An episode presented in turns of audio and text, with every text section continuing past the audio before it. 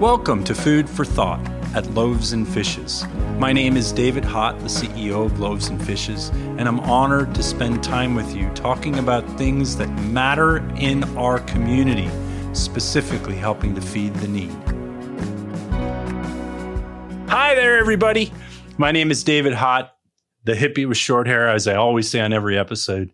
CEO of Loaves and Fishes Family Kitchen in San Jose, California. And this is Food for Thought of Loaves and Fishes.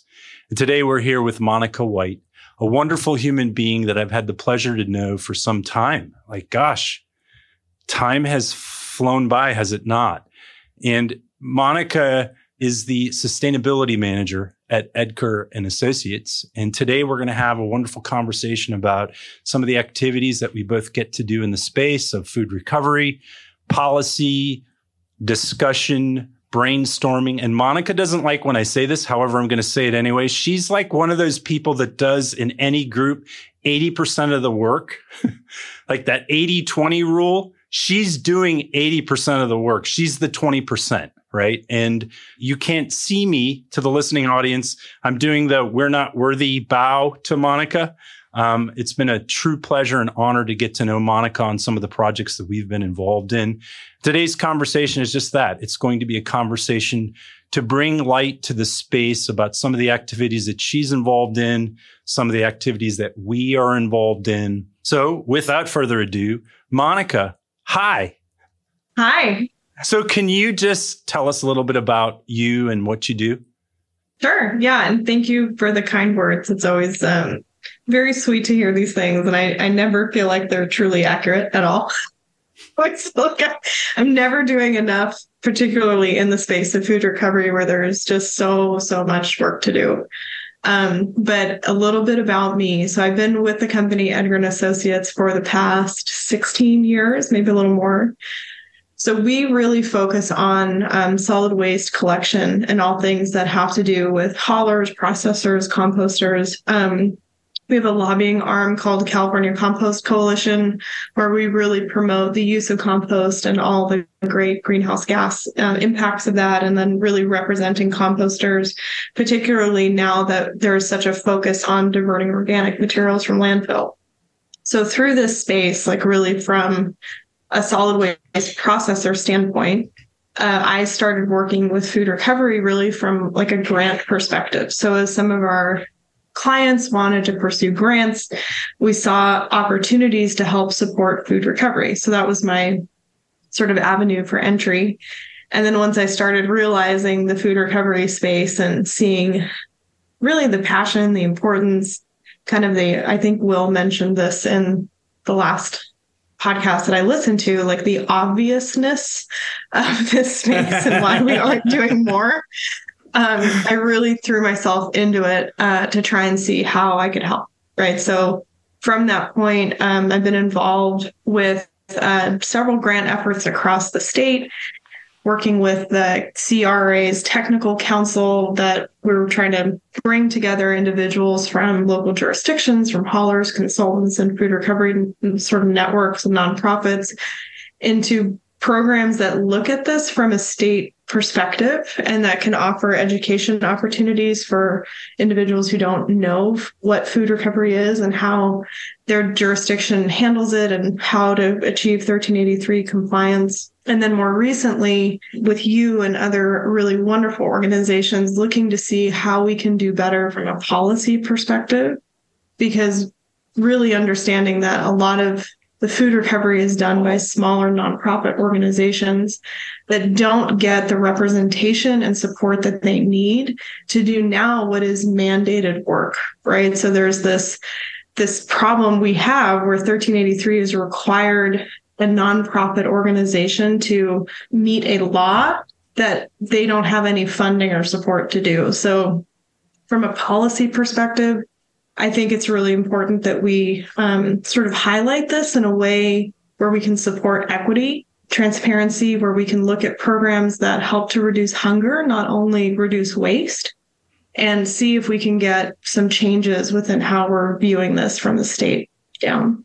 Thank you, Monica. And what a wonderful explanation of just some of the things that you do to help to support the space. Because those that don't know Monica, She's the person at every meeting that says, I can do that.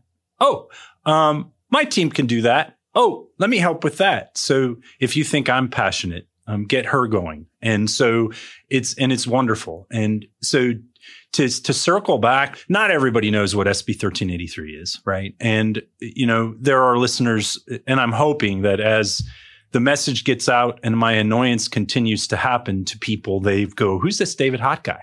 And who are the people that he's talking to? And so SB 1383 is a law to reduce food waste in California. And, and food generators have been asked to reduce food waste in two tiers, you know, with the hope that instead of that food becoming methane, which you put it in the ground, it turns the methane, which kills our mother earth. We're feeding it to people or we're using it in creative ways to help to support farmers. And, you know, we're turning it into organics. Um, so really the law was put into place to help us to do that. However, there wasn't discussion around how to pay for it. Um, so we're all trying to figure out how to pay for the law. So as she mentioned, uh, you know, the policy is where we're trying to focus. So can, anyway, I didn't mean to make that a David Hott commercial. I couldn't help myself. Um, however, I'm going to help myself now.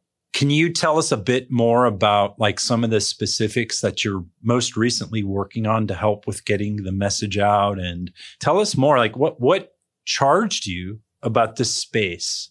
How did you connect to this? Well, I'd like to give a little bit of context on 1383 because I think sometimes Please. when we sit back and correctly criticize the regulation, we have to really understand the headspace that individuals were in when they created it. And so when the regulation was passed, of course, by you know the bodies that say this is now a law, it was sort of inserted this concept that not only are we going to help remove organics from landfill, but we're going to set a mandate that 20% of edible food will be directed to feed people.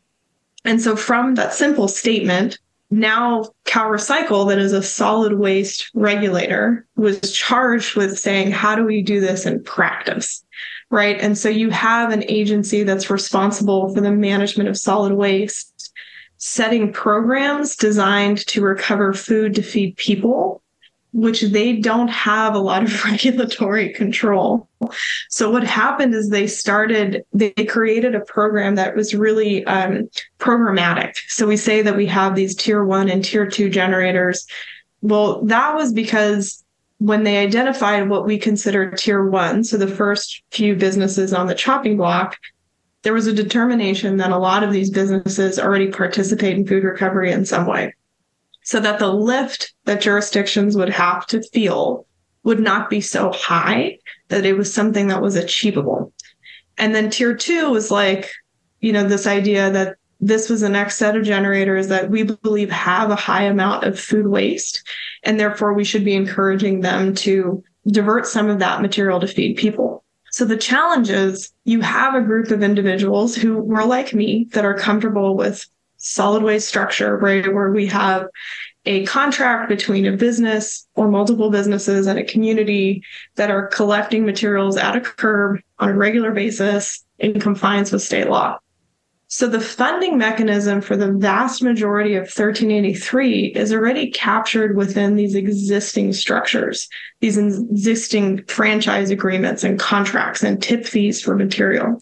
And then because of the goodness of our hearts, when we entered into the food recovery model, it wasn't really thought back in that date how this was going to fit in with solid waste structure.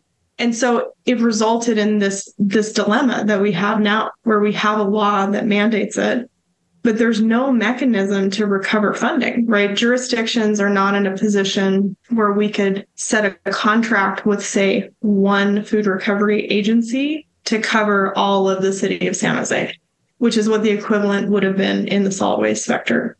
And with the way that the dynamics are with food recovery, because we have as you know and live and breathe, multiple agencies that are working within one or more cities to do this work in many different ways. There's no easy way to like pick a winner or a loser to provide funds to them. Right. So it's that's part of the dilemma that we have to acknowledge and raise up to the state legislators to say, how do we fix this? Because there's no framework that we can work in right now without completely redoing the way that these networks operate. So, some things that we might see in other areas. So, like Stop Waste has a really great example of sort of trying to organize the various nonprofit networks and then provide grant funding, right? So, they have the mechanism to create the new money and then disperse the money out.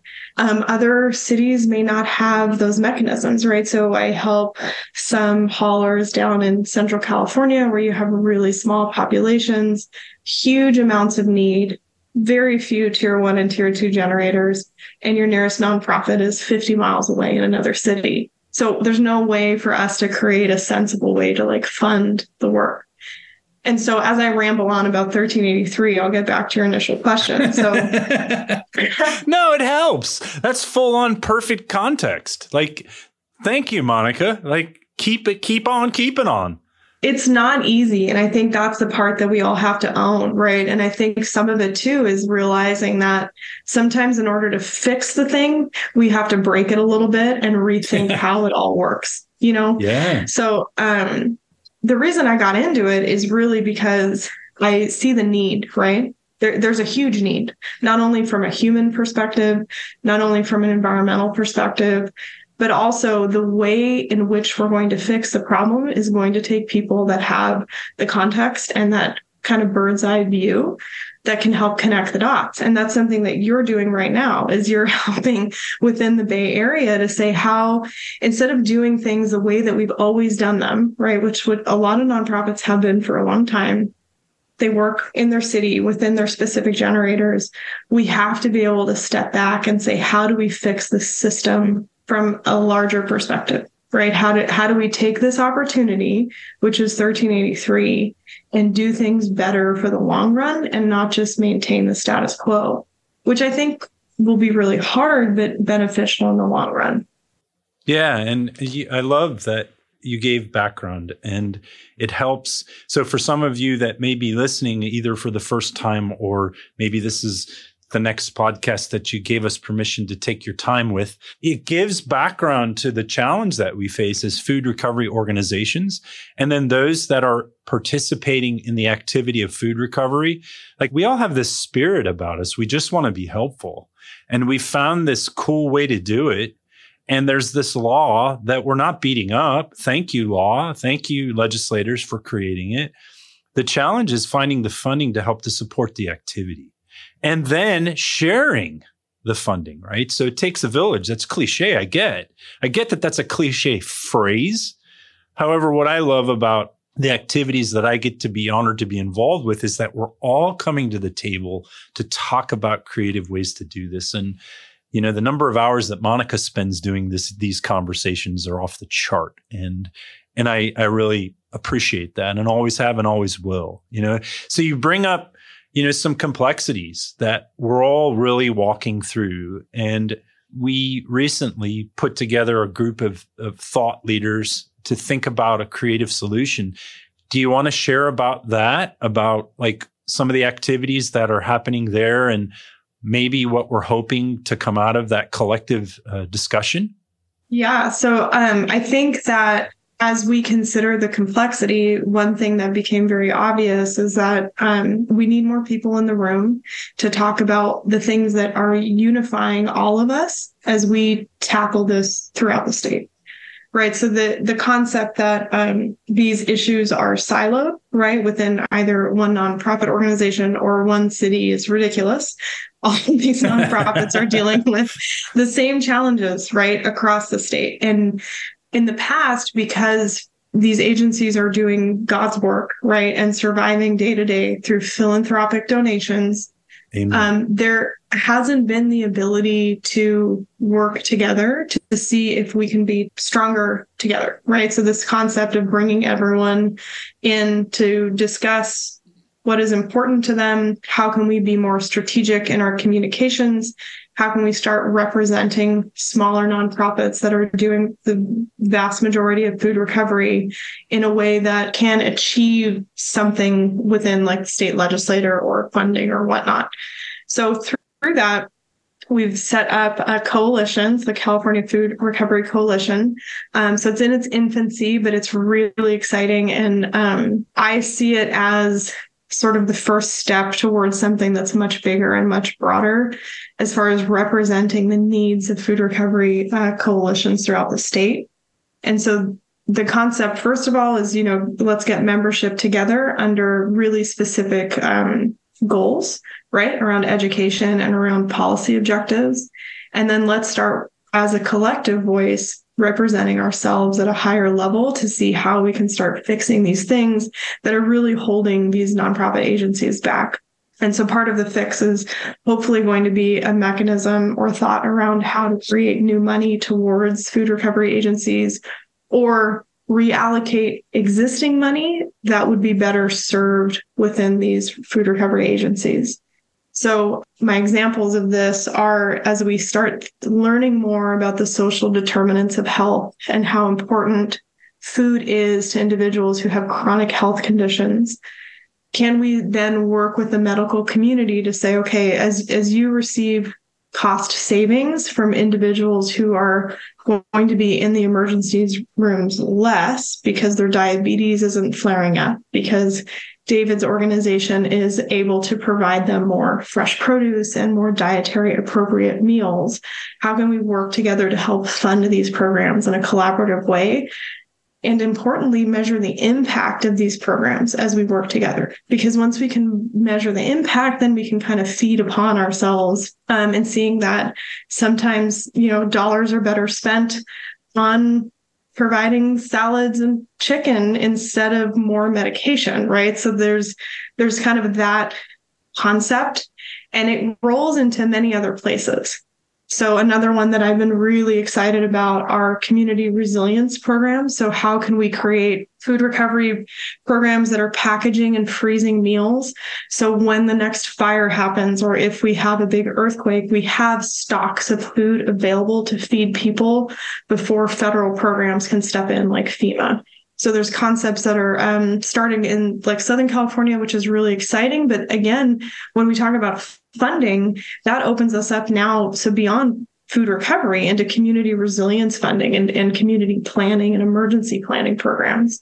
Um, so another one is homeless programs. So for sure, we uh, recognize that there are a lot of individuals that do not have reliable housing, and they also need food. So can we partner together with some of these homeless funds to provide food and also wraparound services to help people um, have more stabilized homes? You know, whatever those conditions are that are creating that, whether it's a mental health issue or job issue, training, education, domestic violence, what, whatever those programs are, how can we partner with food recovery. So again, we're using food as a way to help communities and measuring the impacts of that food. So, I mean, those types of things are where I see the coalition going. They're very broad horizon goals, but I think, you know, we're working with a group of individuals that are highly passionate. And I think the more that we bring membership towards that coalition, the more examples that we're going to find around the successes that I'm sure are happening across the state that we can roll out to everybody. Yeah. And such wonderful points. It's, you know, the reality is food goes into your body, it becomes your cells, right? We we spend so much time in and I'm well, yeah, I'm going to say it. Big pharma writes a prescription, right? I, I my previous life, I worked for a, a, pharmacy organization, and I did that for 18 years. And I used to make a joke: I sell drugs for a living. They have prescriptions, however, that's what I did, right? It's more about treating the symptom versus the actual illness, right? And so, if people potentially were able to be provided with access to more nutrient rich ingredients, nutrient rich meals, boy, what benefit would that provide and how many less prescriptions could be written, right? So I'm sure that strikes a nerve in some of the people that may be listening or not, but I don't care. I'm going to say it anyway. We can address the top five chronic health conditions through, the, you know, there there are doctors that have done great studies that support food as medicine practices, lifestyle medicine. You know, you have Ornish and you have Greger and you have Hyman and you have all these wonderful doctors that have done this research because in med school, nutrition isn't discussed. So, okay, I'm going off on a tangent. Back to this conversation. I think the opportunity that we have related to communicating and messaging is that you know what? We can take recovered items, recovered re- ingredient items, recovered prepared meals. We can turn those into repurposed meals or we can create meals with those items and then create a nutritiously packed, a solid packed meal to provide to those in need. And the, I love the wraparound service idea. I love the parallel programs working alongside, you know, partners that are providing the housing. The reality is the conversations need to continue and nobody has one solution. And the willingness to just say, I don't know how to fix this thing. Can you help me? And I'm getting goosebumps. You can't see it, but I'm like can i'm a middle child so i suffer from middle child syndrome i want harmony i want everybody to come together peace and love to everybody that's just me right why can't we fix this? Like together not just loaves and fishes all of us right? So anyway that was me going off on a tangent monica well, and we would be remiss if we didn't highlight the importance of food and education, right? So we heard, um, yes. you know, Will gave some great, stat, well, horrifying stats, I should say, on the amount of food insecurity within children, and then also food insecurity within, you know, college or university level students. And so that's another area where you, there are measurable impacts on a student's ability to learn in school, or even, you know, I have three young kids, and I understand the impact on food on their behavior right? So yeah. we can start tracking this the impact of healthy nutritious food not only at school but after school and providing those resources to their families i would bet that we could also track behavioral components within the schools within their ability to learn after schools you know reducing at-risk teens who feel like they're not going to be successful in high school and choose other um, paths in life. I mean there there are so many opportunities within that and then sticking with recovered food, um, I'm sure you've had these conversations where you've been working with a school and they say, well, I can't donate this because it's against USDA or, or whatever programs they are for receiving their milk and food. I mean, that's, that is a key com- key reason why people need to sit in the same room and say, first of all, we need regulations that make sense yeah. to make sure that we access food, we can capture it and feed individuals.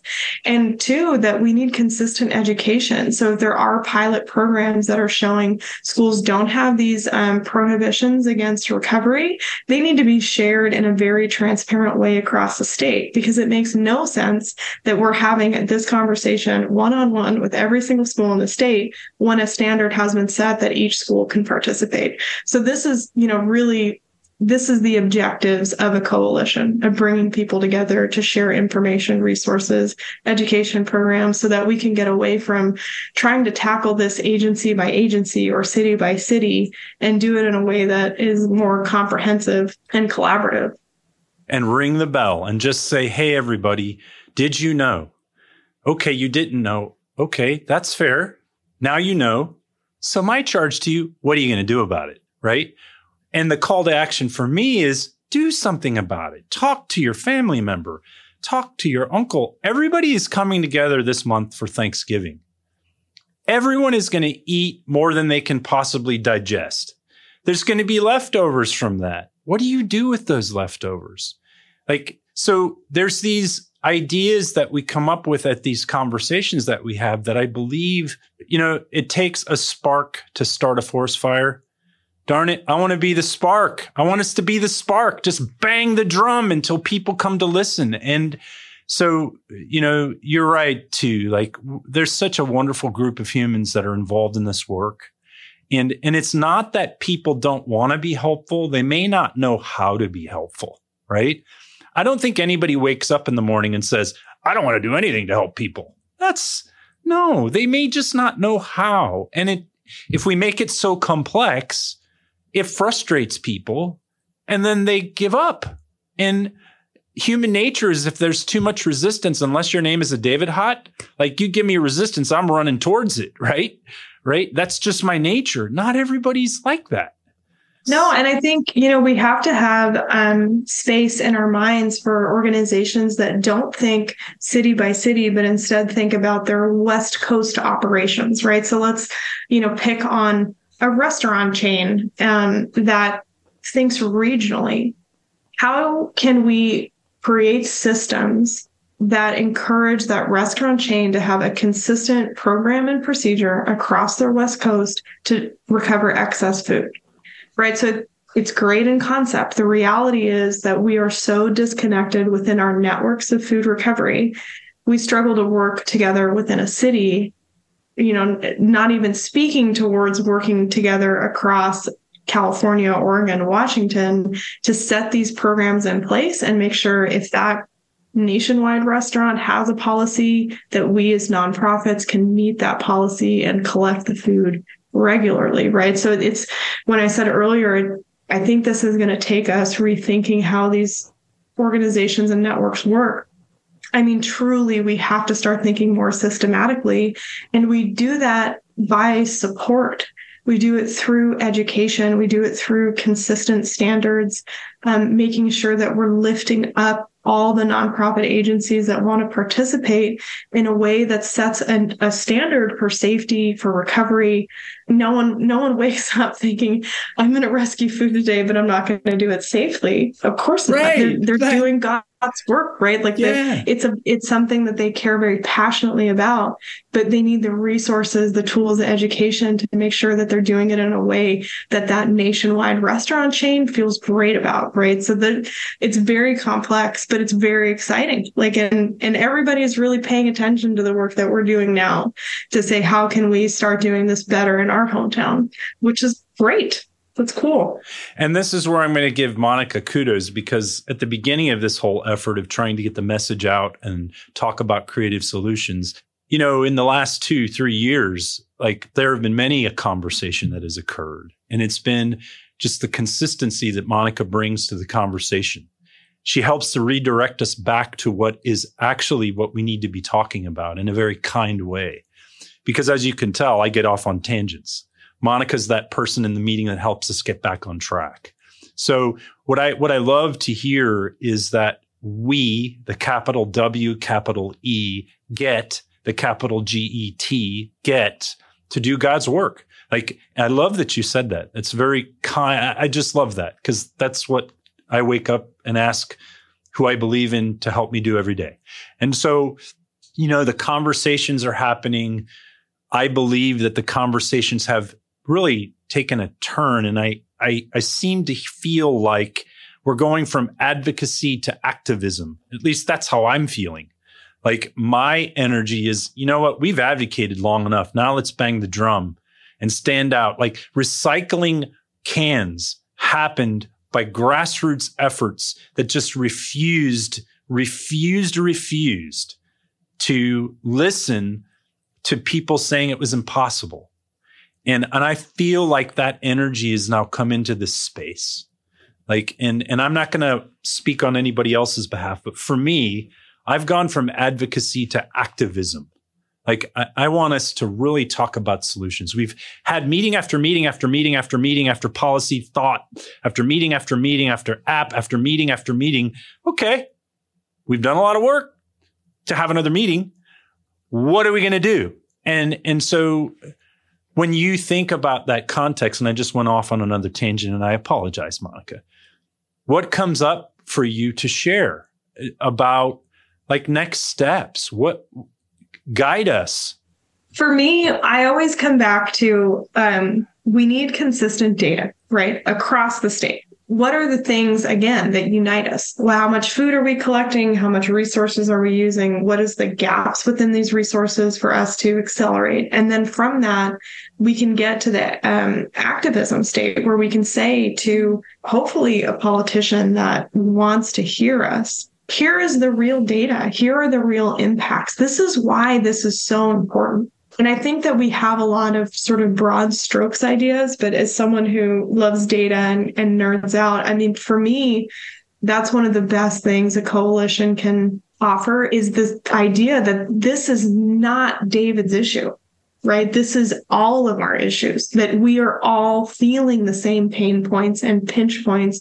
And we need a solution that serves all of us together because the impacts are important right? The impacts we're talking about are going to help the safety within our communities, the medical costs that people face, the education rates that we have, like wh- whatever those things are, we need to start to define them in real ways in order to create that next step, which is really the activism about why this is important, why we need this within our regular food systems. Like this isn't something that should be um, new and novel. This is something that should be planned for and built in to whatever programs we're pursuing right? So we we've we say this in the solid waste field all the time. Like you have to plan for your recovery, right? Where your bins are going to go, how the truck is going to get into the parking lot. We should be doing the same thing for food recovery. We should be looking at restaurants and saying, okay, can, do you have enough space to store materials for donation? That that shouldn't be something that is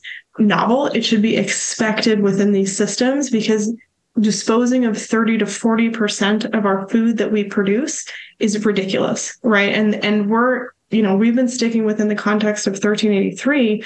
We're not even touching the agriculture communities and things that we could do better within how we're producing food and recovering food in fields that does often go to waste if markets take a turn.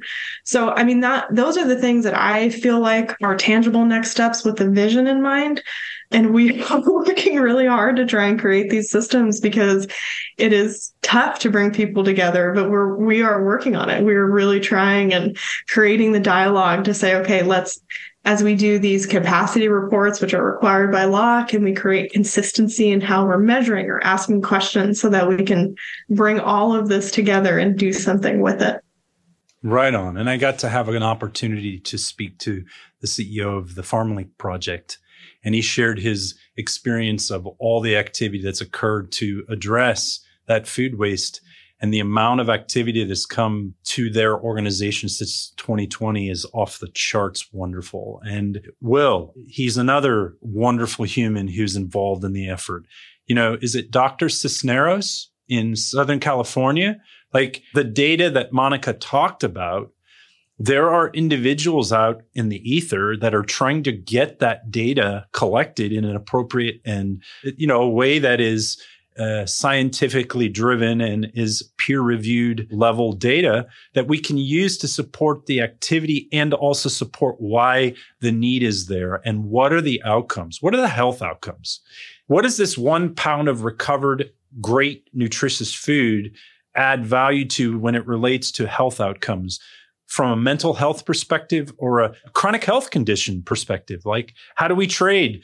How do we make it a prescription for vegetables? And there's a lot of programs, and, and we'll have people on to talk about that. But why not write a script for fresh vegetables instead of a script for a specific pill, right? Right. Anyway, I'm, yeah. I'm, I'm going to get in and, trouble. And it has to be done collaboratively. Well, I mean, Dr. Cisneros, I will speak very directly to it, but I was fascinated to learn from him that only 20% of our health is driven by health industry, visiting your doctor or taking your medication. So 80% of our health, our everyday health is how we live, right? Whether it's our home, it's our education, it's our family support structures, it's the food we eat, the amount of exercise we get. I mean, that's a huge number. And yeah. I mean, and any of us could understand like if you don't have stable meals if you don't know where your next food is coming from how on earth are you focusing on these other determinants of health to make yourself a more healthy individual? It's impossible. He will speak gloriously to this. He's such a fascinating guy and he's doing really amazing work that, again, once we can measure the impacts of, you know, this is something that shouldn't be isolated in his emergency room.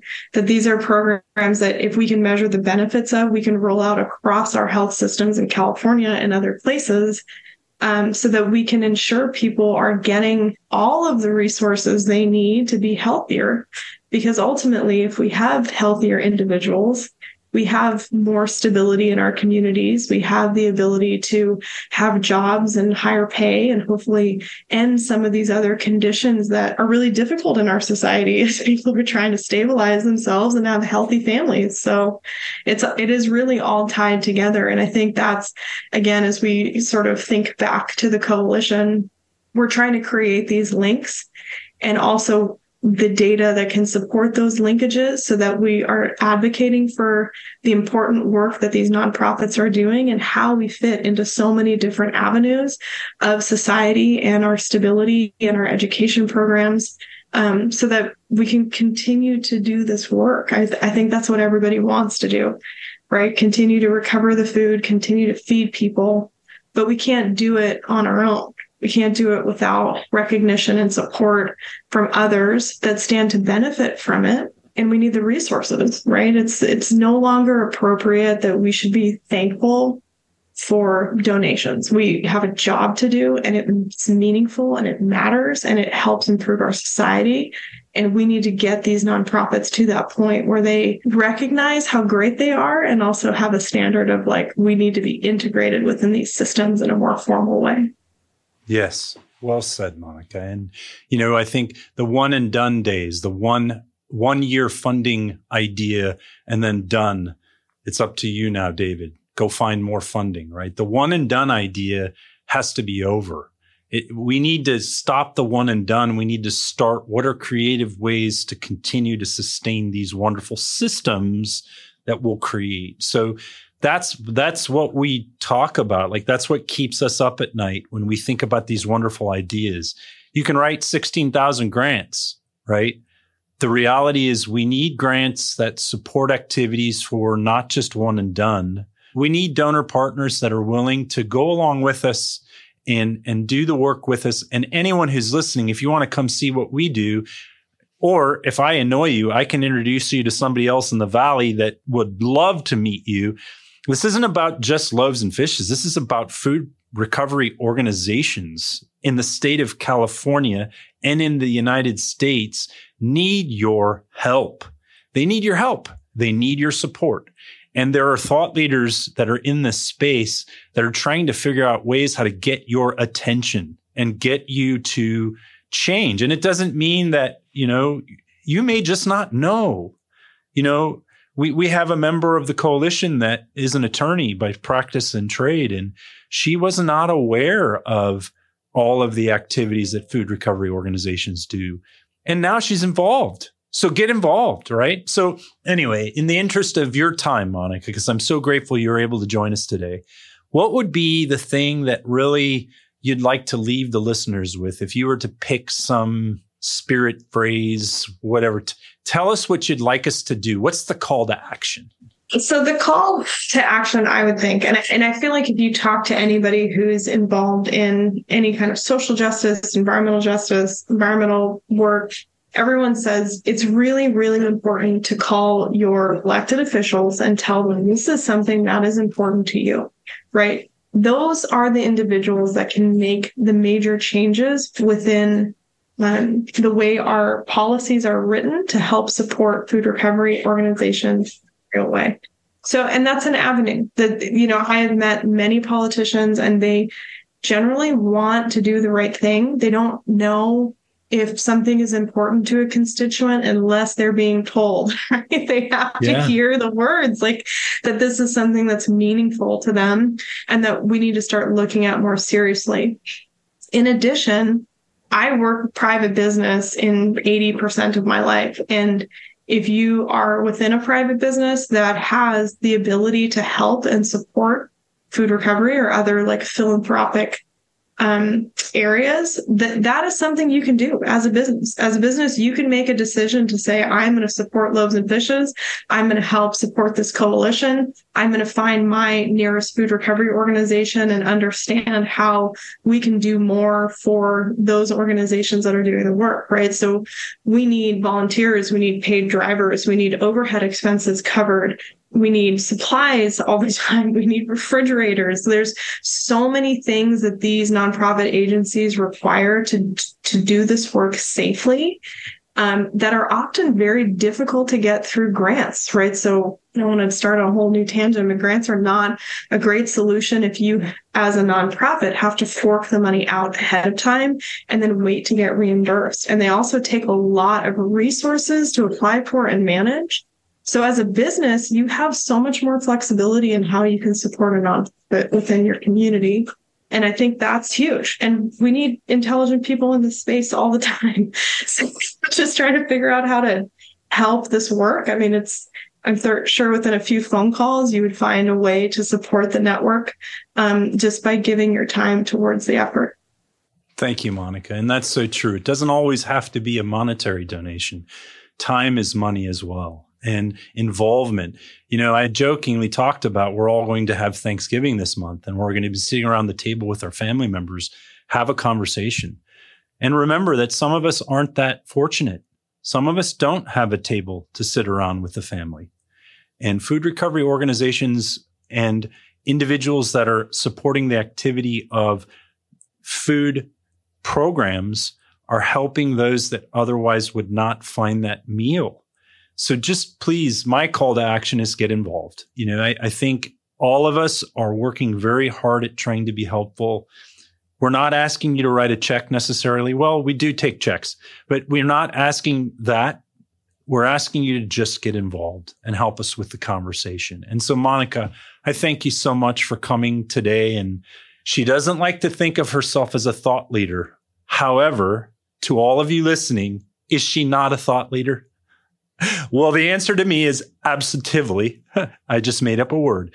You know, so again, Monica, I, I really appreciate your time and and all that you do to help to support this space. And I wish you a wonderful, wonderful, wonderful, wonderful rest of your day. Thank you so much for inviting me. And you have made me blush and tear up, and I appreciate it. right on. My best regards to you, and you have an excellent day, okay? Thank you so much. Thank you so much for joining us today on this episode. I appreciate your time and consideration with all the podcasts that are out there in the ether.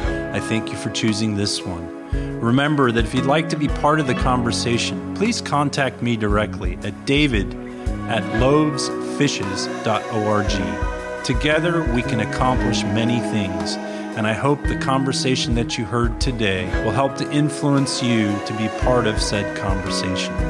Take good care and until next time, be blessed.